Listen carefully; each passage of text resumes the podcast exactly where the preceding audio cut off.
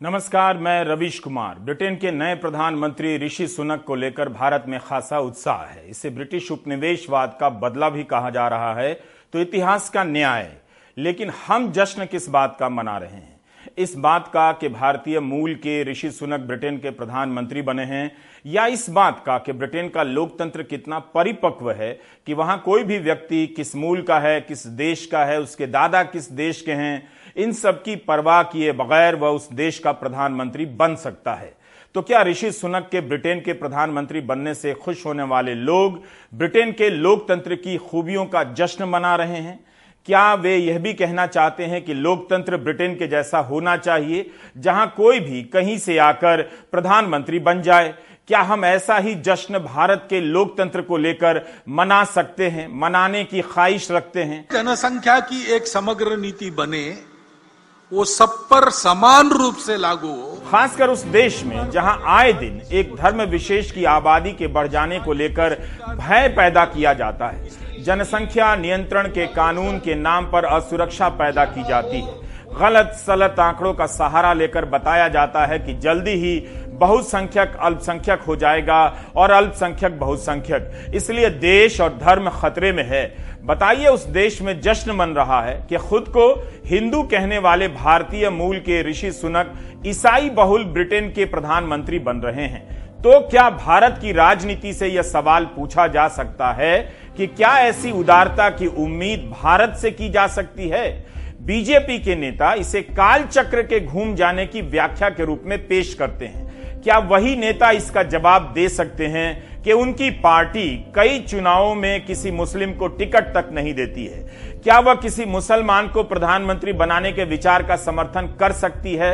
वह तो विधायक और सांसद बनाने के नाम पर पीछे हट जाती है।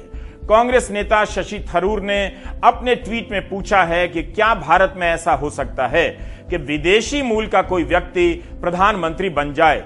उनका इशारा साफ़ है कि 2004 में सोनिया गांधी का नाम लेकर विदेशी विधवा और विदेशी मूल की महिला कहकर कितना विरोध किया गया कि उन्हें प्रधानमंत्री नहीं बनने देंगे और सर मुड़वा लेंगे। मेरा मन जिस चीज़ को स्वीकार नहीं करता, उसका क्या करूँ? मैं घर में नहीं बैठ सकती ये कहकर के मेरा मन स्वीकार नहीं करता।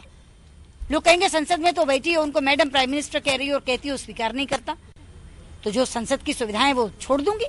सिर्फ़ सुषमा स्वराज का बयान ही नहीं उस समय के कई नेताओं के बयान इसी लाइन पर थे। सोनिया गांधी का विदेशी होना जितना महत्वपूर्ण है उससे ज़्यादा महत्वपूर्ण है उन राजनीतिक दलों का सोचना जो सोनिया गांधी को प्रधानमंत्री बनाने के लिए सपोर्ट कर रहे हैं कि वो इस देश में जिसकी हज़ारों लाखों साल की अपनी परंपरा है और जहाँ अंग्रेज़ों के रूल के खिलाफ बहुत बड़ी लड़ाई हुई थी वो राजनीतिक दल उनका सपोर्ट क्यों कर रहे हैं?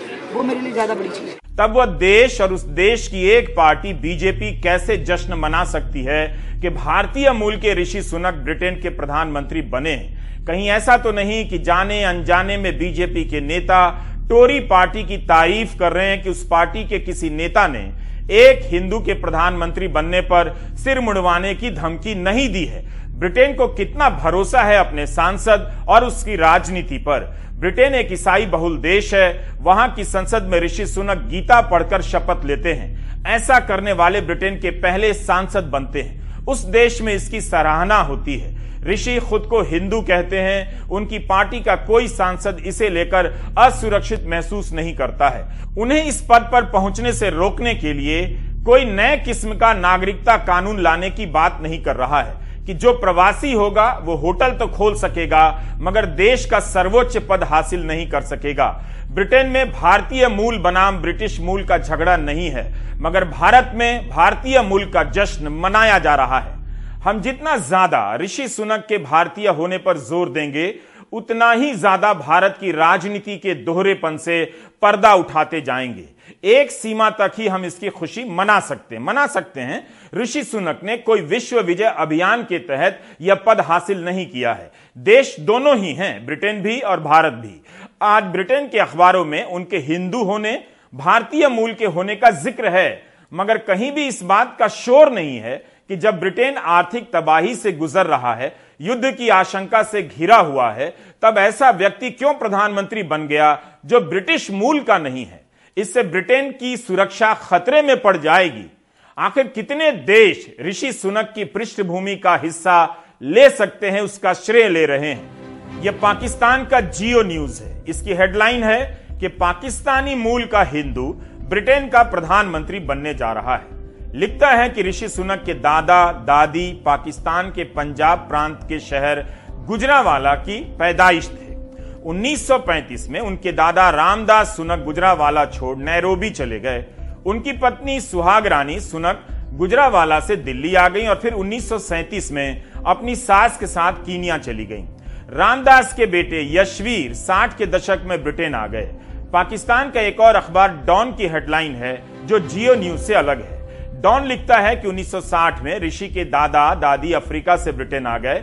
दूसरे विश्व युद्ध के बाद ब्रिटेन के पुनर्निर्माण में हिस्सा लेने के लिए बहुत सारे लोग ब्रिटेन के उपनिवेशों से ब्रिटेन आ गए।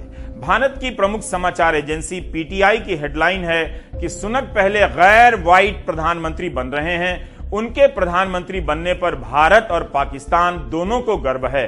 पीटीआई ने लिखा है कि ब्रिटेन के नए प्रधानमंत्री भारतीय भी हैं और पाकिस्तानी भी। भारत के अखबार द टेलीग्राफ ने लिखा है कि सुनक की वंशावली पर भारत और पाकिस्तान दोनों ही दावा कर रहे हैं। पाकिस्तान का अखबार हिंदू प्रधानमंत्री पर ज़ोर दे रहा है। तो सवाल उससे भी है कि उसके अपने देश में कोई हिंदू प्रधानमंत्री क्यों नहीं बन सका? आज उसे भी सुनक के हिंदू होने का श्रेय लेना पड़ रहा है।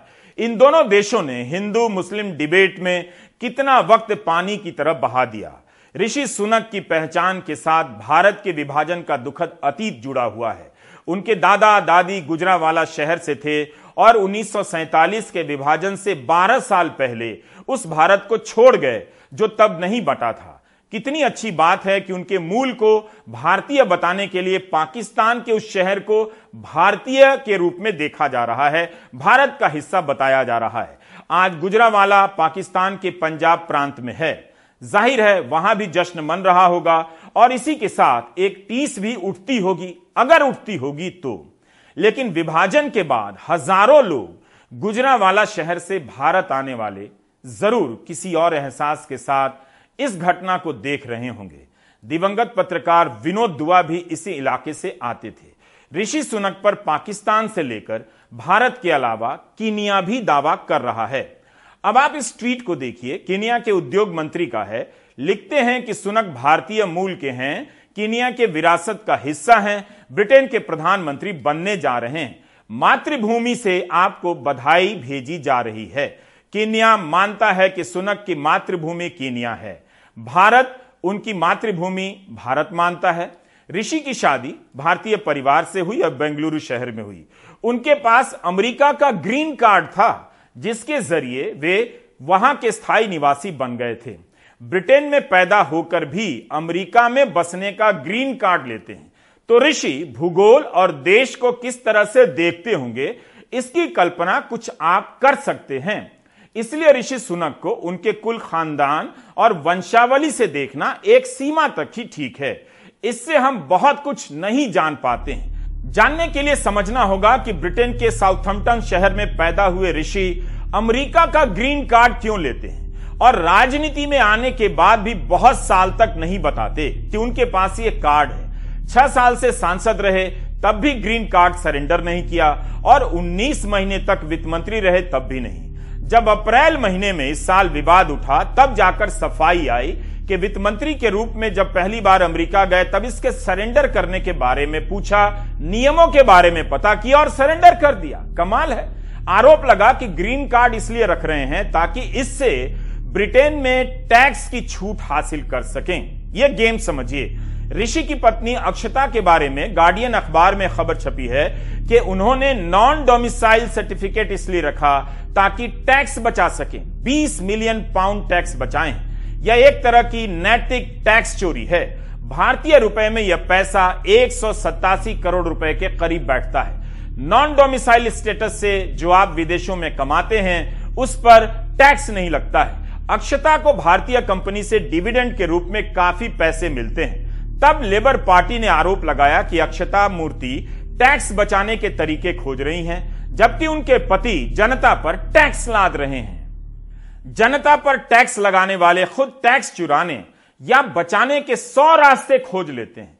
बेहतर है आप इस पर फोकस करें, ना कि वे किस मूल के हैं।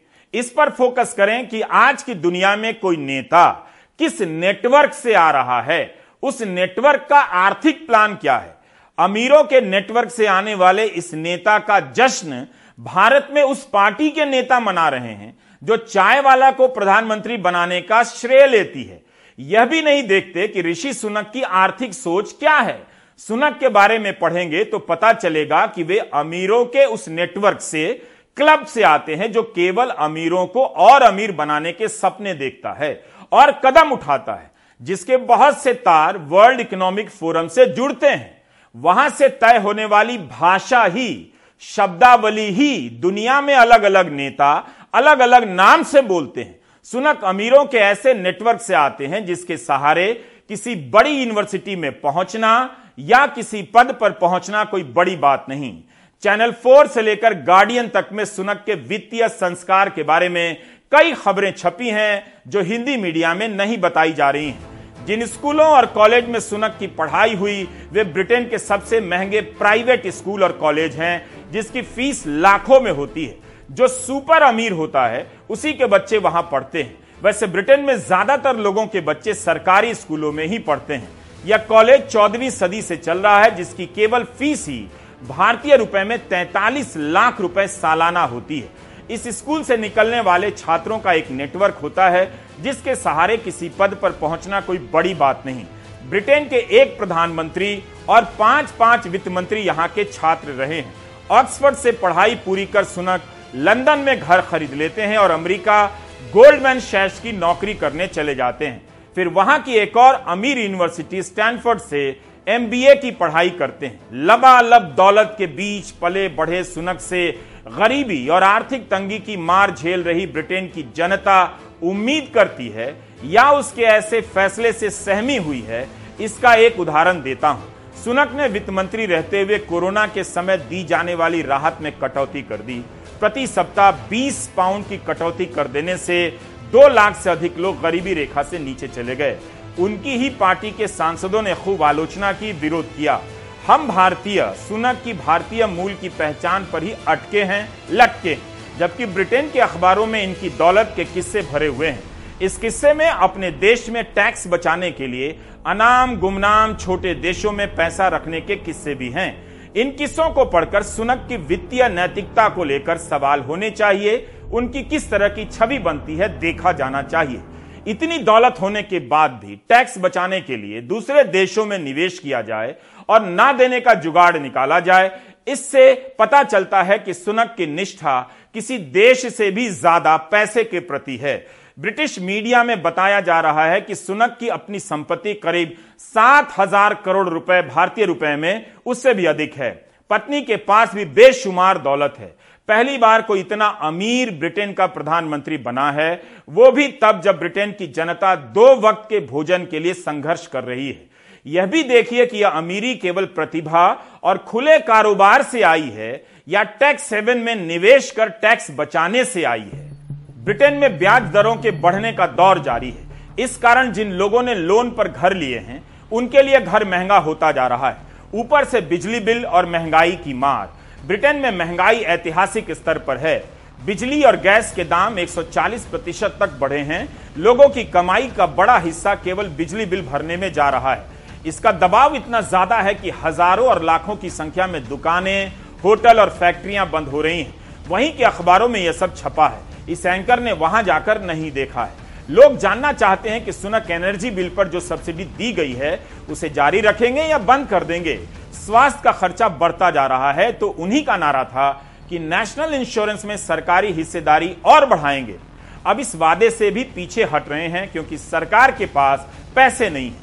यह भी सवाल है कि क्या सुनक कॉरपोरेट टैक्स बढ़ाकर आम जनता को राहत देंगे या आम जनता की सामाजिक सुरक्षा कम कर देंगे और कॉरपोरेट पर टैक्स नहीं बढ़ाएँगे?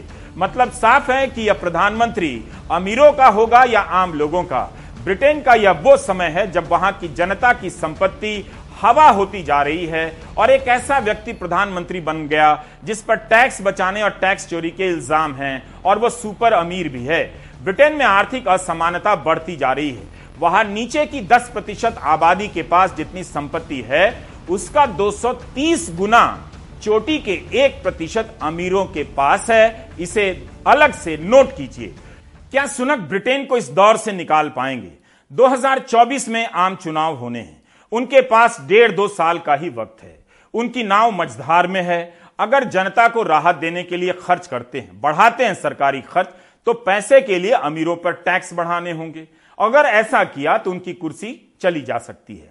तब फिर महँगाई और बढ़े ब्याज दरों से जनता को कैसे राहत देंगे?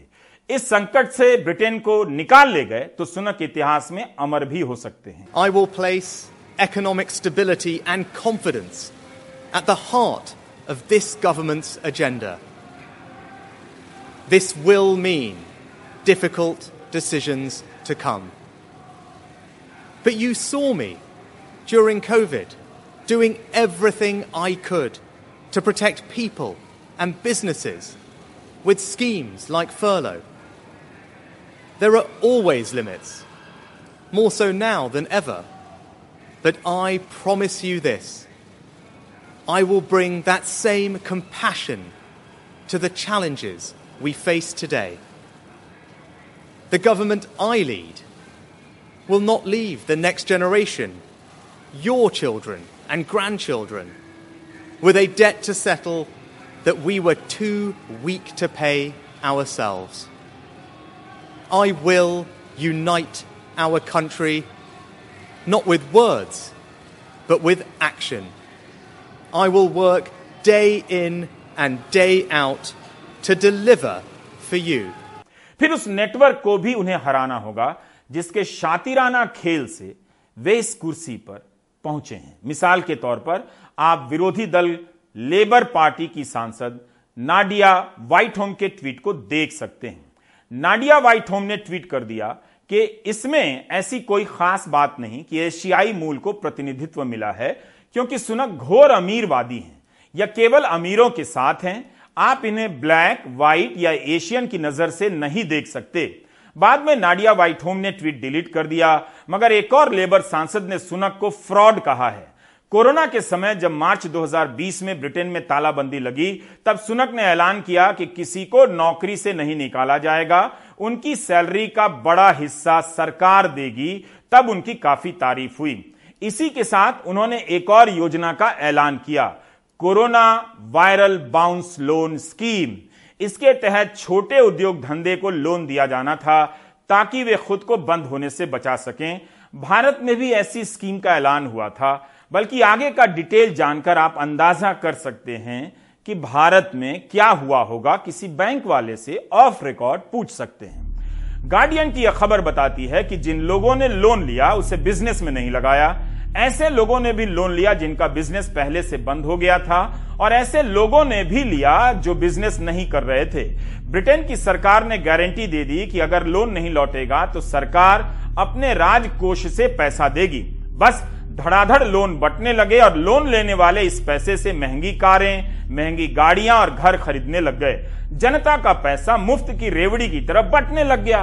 इस स्कीम के तहत सैतालीस अरब पाउंड का लोन बटा मीडिया रिपोर्ट के अनुसार 27 अरब पाउंड का घोटाला हो गया। घोटाले का स्केल इतना बड़ा था कि योजना के लॉन्च होने के एक साल के भीतर 2100 खुफिया रिपोर्ट आ गई, जिसकी जाँच करने की क्षमता वहाँ की सरकारी एजेंसी के पास नहीं थी। राजकोष के मंत्री लॉर्ड एग्नू ने इस्तीफा दे दिया कि फ्रॉड करने वालों के साथ सख्ती नहीं बरती जा रही है। यह सब सुनक के कार्यकाल में हुआ। 27 अरब पाउंड का घोटाला। यह पैसा किसके हाथ में पहुँचा? क्या उन अमीरों के हाथ में, जिनके पास ब्रिटेन की कुल संपत्ति का 43 प्रतिशत पहले से ही था? क्या यह सब आपको बताया जा रहा है? सवाल उठ रहा है कि बिना किसी राजनीतिक अनुभव के इतने कम समय में सुनक इस पद तक कैसे पहुँच जाते हैं? 2017 में लियो वरादकर आयरलैंड के प्रधानमंत्री बने। तब उनकी उम्र 40 साल थी। उनके पिता अशोक वरादकर का जन्म मुंबई में हुआ था। माँ मरियम ब्रिटेन की थी। 2019 में लियो वरादकर अपने परिवार के साथ महाराष्ट्र के सिंधुदुर्ग इलाके में अपने पैतृक गाँव भी आए। लियो वरादकर आयरलैंड के पहले समलैंगिक प्रधानमंत्री भी बने, खुलकर अपनी समलैंगिकता का इजहार किया। आयरलैंड कैथोलिक बहुल देश है, मगर एशियाई मूल के व्यक्ति को प्रधानमंत्री के पद पर स्वीकार करता है। क्या वहाँ भी उपनिवेशवाद का बदला लिया गया? ऋषि सुनक और लियो वरादकर का प्रधानमंत्री के पद पर पहुँचना वैश्विक नागरिकता का शानदार उदाहरण है। यह नागरिकता भी उसी पश्चिम के लोकतंत्र की फैक्ट्री में तब कर बनती है जिसे तमाम संदेहों के साथ देखा जाता है, देखा जाना चाहिए भी। हमें सोचना ही चाहिए कि भारत के महान लोकतंत्र में कब ऐसा होगा। कांग्रेस नेता शशि थरूर ने अपने ट्वीट में लिखा है कि क्या ऐसा भारत में हो सकता है? इसका जवाब ढूंढा जाना चाहिए, दिया जाना चाहिए। अगर भारत में नहीं हो सकता, तब फिर भारत क्यों जश्न मना रहा है? यह सब कुछ ब्रिटेन के अखबारों में जो छपा है, उसी से आपको बता रहा हूँ। 2015 में पहली बार ऋषि सुनक चुनाव जीतते हैं, उन्हें विपक्ष का अनुभव भी नहीं। सात साल की राजनीति में प्रधानमंत्री के पद पर पहुँच जाते हैं। रूट देखिए, उनके बारे में फाइनेंशियल टाइम्स ने लिखा है कि उनकी राजनीतिक सोच रूढ़ीवादी दक्षिणपंथी है, मगर वे पार्टी की वाम धारा से अपना समर्थन हासिल करते हैं। बैलेंस, राजनीति के दाव पेच में उनकी नैतिकता कम से कम आदर्शवादी कतई नहीं लगती। मई 2020 में जब कोरोना की पाबंदियाँ लगी थीं, तब उन पाबंदियों को नजरअंदाज कर बोरिस जॉनसन ने पार्टी की। इसकी तस्वीर लीक हो गई और जॉनसन के इस्तीफे में भी इसका रोल रहा। ब्रिटेन के अखबारों में छपा है कि यह तस्वीर कथित रूप से ऋषि सुनक की बालकनी से ली गई उनका हाथ था। बाद में सुनक ने भी माना कि वे भी उस पार्टी में थे। पार्टी गेट कांड के कारण जॉनसन को पद से इस्तीफा देना पड़ा। इस घटना को भारत के लोग नहीं समझ सकते।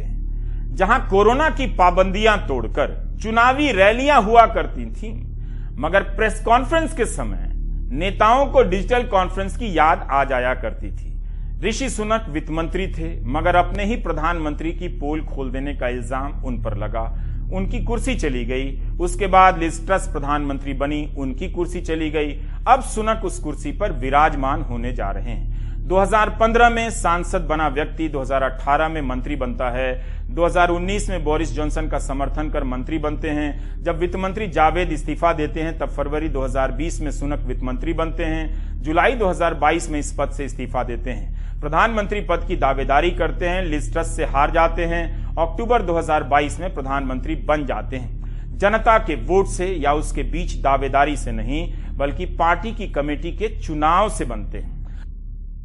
अगर आप यह मानते हैं कि केवल प्रतिभा या भारतीय मूल के होने के कारण सुनक इतने कम समय में प्रधानमंत्री के पद तक पहुँचे हैं, तब आप राजनीतिक रूप से बहुत मासूम हैं। दरअसल मूल बात यह है कि उनकी पहचान किस नस्ल के हैं, किस भूगोल से हैं, इन्हीं सब पर ज़ोर दिया जा रहा है ताकि पहचान को लेकर वाहवाही होती रहे, ताकि इसकी आड़ में उनकी आर्थिक सोच पर किसी की नज़र न जाए, क्योंकि जैसे ही आप आर्थिक क्षेत्र में प्रवेश करते हैं मुश्किल सवालों से टकराने लग जाते हैं। ब्रिटेन की आर्थिक स्थिति इस समय बहुत खराब है। सुनक, इस गिरावट को रोक पाएँगे या और बदतर बना देंगे? ब्रिटेन के अखबारों में दोनों तरह की संभावनाओं और आशंकाओं पर खूब लिखा जा रहा है। किसी नेता के उभार को इसी तरह देखिए, ना कि उसके नाम और गाँव की चर्चा में सारा दिन बिता दीजिए। और हमारे साथ बात करने के लिए मौजूद हैं प्रकाश केरे, वरिष्ठ पत्रकार प्रकाश दूसरे देशों में चल रही घटनाओं पर बहुत करीब से नज़र रखते हैं, लिखते रहते हैं।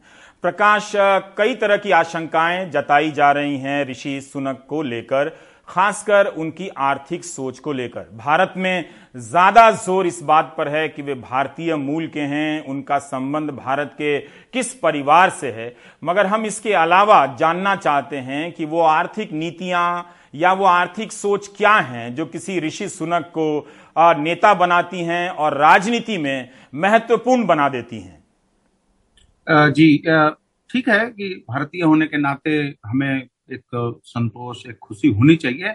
लेकिन हमें यह भी याद करना चाहिए कि यूरोप के कुछ देशों में पहले भी भारतीय मूल के प्रधानमंत्री हो चुके हैं। पुर्तगाल के प्रधानमंत्री गोवा से गोवा से उनका ओरिजिन है और आयरलैंड के में मराठी मूल के एक प्रधानमंत्री हो चुके हैं। तो ये कोई नई बात नहीं है और हम जानते हैं कि तमाम यूरोपीय पार्लियामेंट्स में और अमेरिकी कांग्रेस में जो है इंडियन ओरिजिन के लोग हैं डायरेक्टली इनडायरेक्टली जो हमारे देश से जुड़े हुए हैं। तो खैर, ये अच्छी बात है और दुनिया ग्लोबल बन रही है तो बढ़िया ही है। लेकिन, हमें ट्रिवलाइज नहीं करना चाहिए क्योंकि ब्रिटेन एक बड़ी अर्थव्यवस्था है और दुनिया के अर्थव्यवस्था में और जो आर्थिक तंत्र है उसमें उसकी बड़ी भूमिका है। लंदन को फिनेंशियल कैपिटल करता है तो तमाम ये जो पहलू हैं तो हमें ऋषि सुनक की पॉलिटिक्स और उनकी पॉलिसीज़ पर फोकस ज़्यादा करना चाहिए, बजाय इसके कि उनका ओरिजिन या उनका बैकग्राउंड क्या है। और चांसलर रहते हुए हमें वो बहुत कुछ इंडिकेशन दे चुके हैं कि वो कैसा सोचते हैं। पीछे जब प्रधानमंत्री पद के लिए उनकी पार्टी के भीतर जो रेस चल रही थी, उस दौरान उन्होंने अपनी बात कही है। और अब हम आगे देखेंगे जब उनका बजट प्रपोजल या जो भी पॉलिसीज़ आएँगी। जी। पर प्रकाश ये क्यों कहा जा रहा है कि सुनक ब्रिटेन को अपने फैसलों से और भी बर्बादी की तरफ़ ले जाएँगे? इनसे ज़्यादा उम्मीद नहीं की जानी चाहिए। जहाँ तक ये आशंका है कि ऋषि सुनक कुछ बहुत अच्छा नहीं कर पाएँगे बहुत अच्छा करने की बात तो दूर शायद स्थिति और खराब हो जाए उसका कारण है। कारण ये है कि जो जिस सोच से बोरिस जॉनसन आ रहे हैं, जिस सोच से ऋषि सुनक आ रहे हैं, जिस सोच से जावेद आ रहे थे, जिस सोच से लिस्ट्रस आ रही थी, उनमें बहुत फ़र्क नहीं है। आपके कहने, बोलने और कुछ माइनर एडजस्टमेंट में अंतर हो सकता है, लेकिन ये सारी जो पॉलिसीज़ हैं न्यू लिबरल न्यू कंजर्वेटिव जो पॉलिसीज़ हैं, ये मार्गरेट थैचर के जमाने से चली आ रही है और सारे लोगों ने इवन जो मुख्य विपक्षी दल है लेबर पार्टी टोनी ब्लेयर के जमाने में, वो न्यू लेबर जो बना था, उसने भी उस, उन थियरीज को माना था कि हम सोशली जो है लिबरल होंगे और इकोनॉमिकली हम जो था। और पूरी दुनिया में चला, हमारे देश में भी चला है। तो अब जब क्राइसिस एक्सट्रीम पर है, कि चार दशक में सबसे अधिक इन्फ्लेशन है लोगों की जो कमाई है वो निचले लेवल पर है। आपको नहीं पता है कि एनर्जी का संकट, फ़ूड का जो ये प्राइस का संकट है, ये कहाँ जाकर रुकेगा। रूस यूक्रेन का मसला सुलझता हुआ नहीं दिख रहा है। तो आपके पास कौन सा ऐसा क्या जादू की छड़ी एक है, आप टैक्स बढ़ाएँगे, आप कैसे टैक्स बढ़ाएँगे? क्योंकि जो रिच तबका है वो आपका बैकबोन है वो आपका सबसे बड़ा आपकी पार्टी का डोनर है। क्या वो ज़्यादा टैक्स देने की स्थिति में है? या वो देना चाहता है? अगर देना चाहता तो ये संकट ही नहीं आता ना बोरिस जॉनसन को भी नहीं जाना पड़ता। दूसरी चीज़ क्या आप टैक्स बढ़ाएँगे तो सिर्फ़ रिच पर बढ़ाएँगे? क्या मिडिल क्लास और लोअर मिडिल लोअर क्लास को उस, उसका असर नहीं होगा? तीसरी चीज़ आप कर्ज लेने जाएँगे तो वो कर्ज का क्या हिसाब होगा? उसकी स्पेंडिंग क्या होगी? क्या आप फिर ऑस्टिरिटी में जाएँगे? आप कटौती करेंगे सरकारी खर्च में? तो और स्थिति खराब होगी जनता की। ऋषि सुनक खुद कह चुके हैं जब अपना पीछे कैंपेन चल रहा था कि हम ऐसी कॉलेज डिग्रियों को यूनिवर्सिटी डिग्रियों की समीक्षा करेंगे जिनका कोई प्रोफेशनल वैल्यू नहीं है। तो आप सोच सकते हैं कि उनकी सोच में और उनके जो 40-45 दिन रह के प्रधानमंत्री रह के गई और जॉनसन की सोच में कोई फ़र्क नहीं है। एक इसमें चीज़ नहीं हमें भूलनी चाहिए कि ये सारे लोग जब ब्रेग्जिट ब्रेग्जिट कर रहे थे यूरोपियन यूनियन से अलग हो रहे थे, और जो इन्होंने सब्ज बाग दिखाए ब्रिटेन की जनता को कि हम यूरोपियन यूनियन के चंगुल से छूट जाएँगे तो क्या हो जाएगा? क्या उसका थोड़ा सा भी कुछ हुआ? अब कहा जा रहा है कि ऋषि सुनक ने जो है कोरोना काल में जो है ऐसे कर दिया था, वैसे कर दिया उससे इनकी लोकप्रियता और इनकी छवि और जो घर में कुछ पैसे देने की बात थी, वो तो डोनाल्ड ट्रंप ने भी किया था।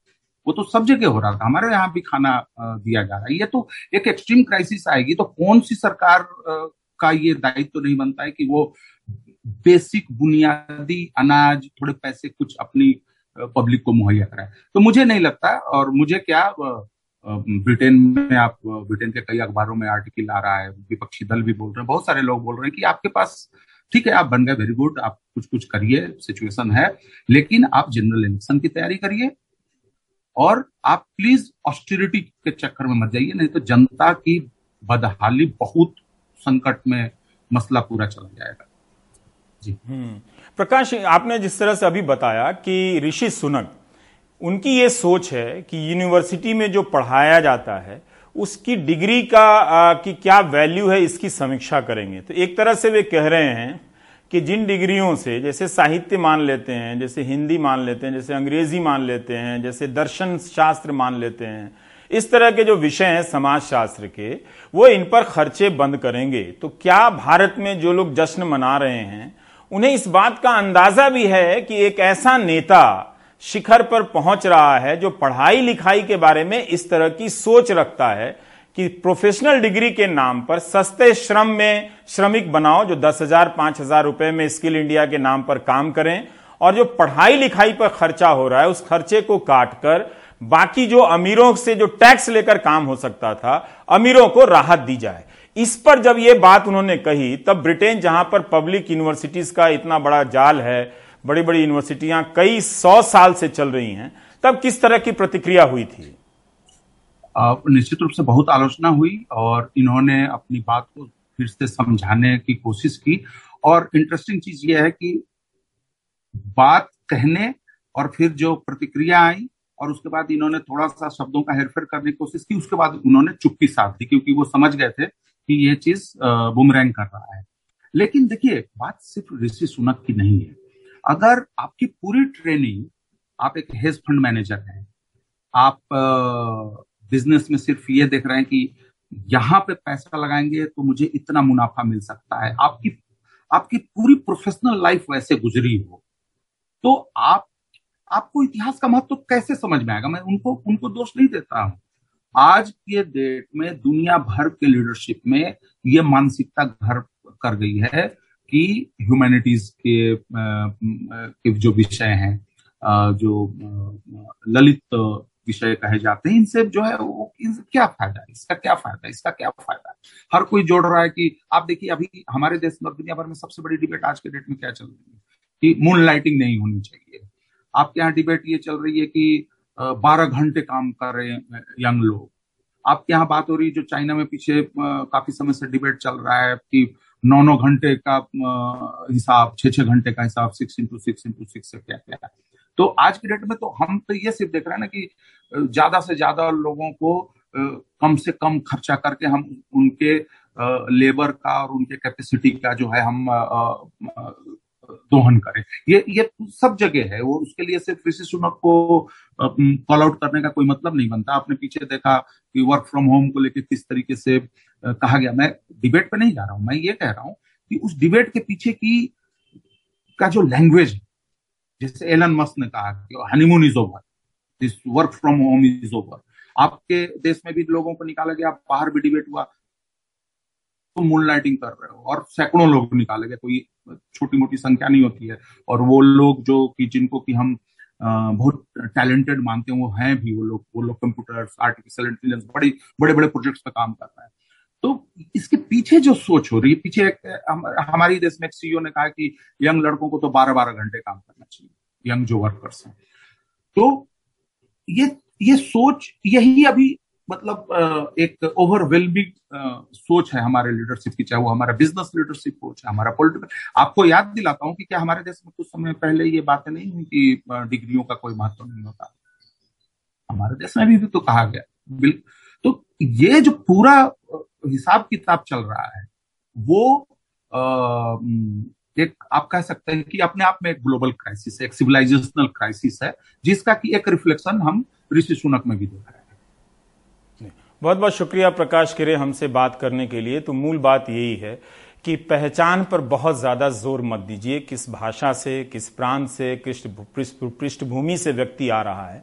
बल्कि इस पर ज़ोर दीजिए देखने की कोशिश कीजिए कि वे आप वह आपके जीवन को किस तरह से बेहतर करना चाहता है।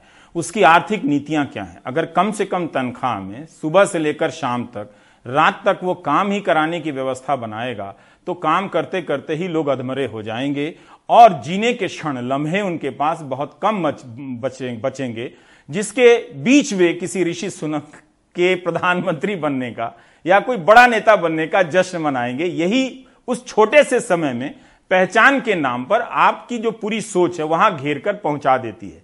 तो उस घेरे को तोड़ने की कोशिश कीजिए, बाकी आप ब्रेक ले लीजिए।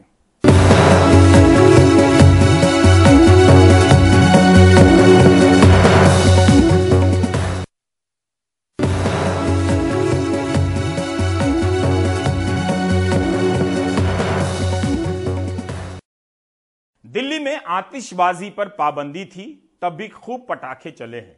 दिल्ली एनसीआर की हवा की गुणवत्ता बेहद खराब की श्रेणी में पहुँच गई है। यह तब है जब पिछले पाँच साल में दिवाली की अगली सुबह का प्रदूषण सबसे कम है, परिमल की रिपोर्ट। पाबंदी के बाद भी दिवाली की रात चलते रहे पटाखे। अगली सुबह हवा खराब होनी ही थी। सुबह दिल्ली का एक्यूआई 325 तक जा पहुँचा। हालाँकि दोपहर होते होते इसमें खासी कमी आ गई।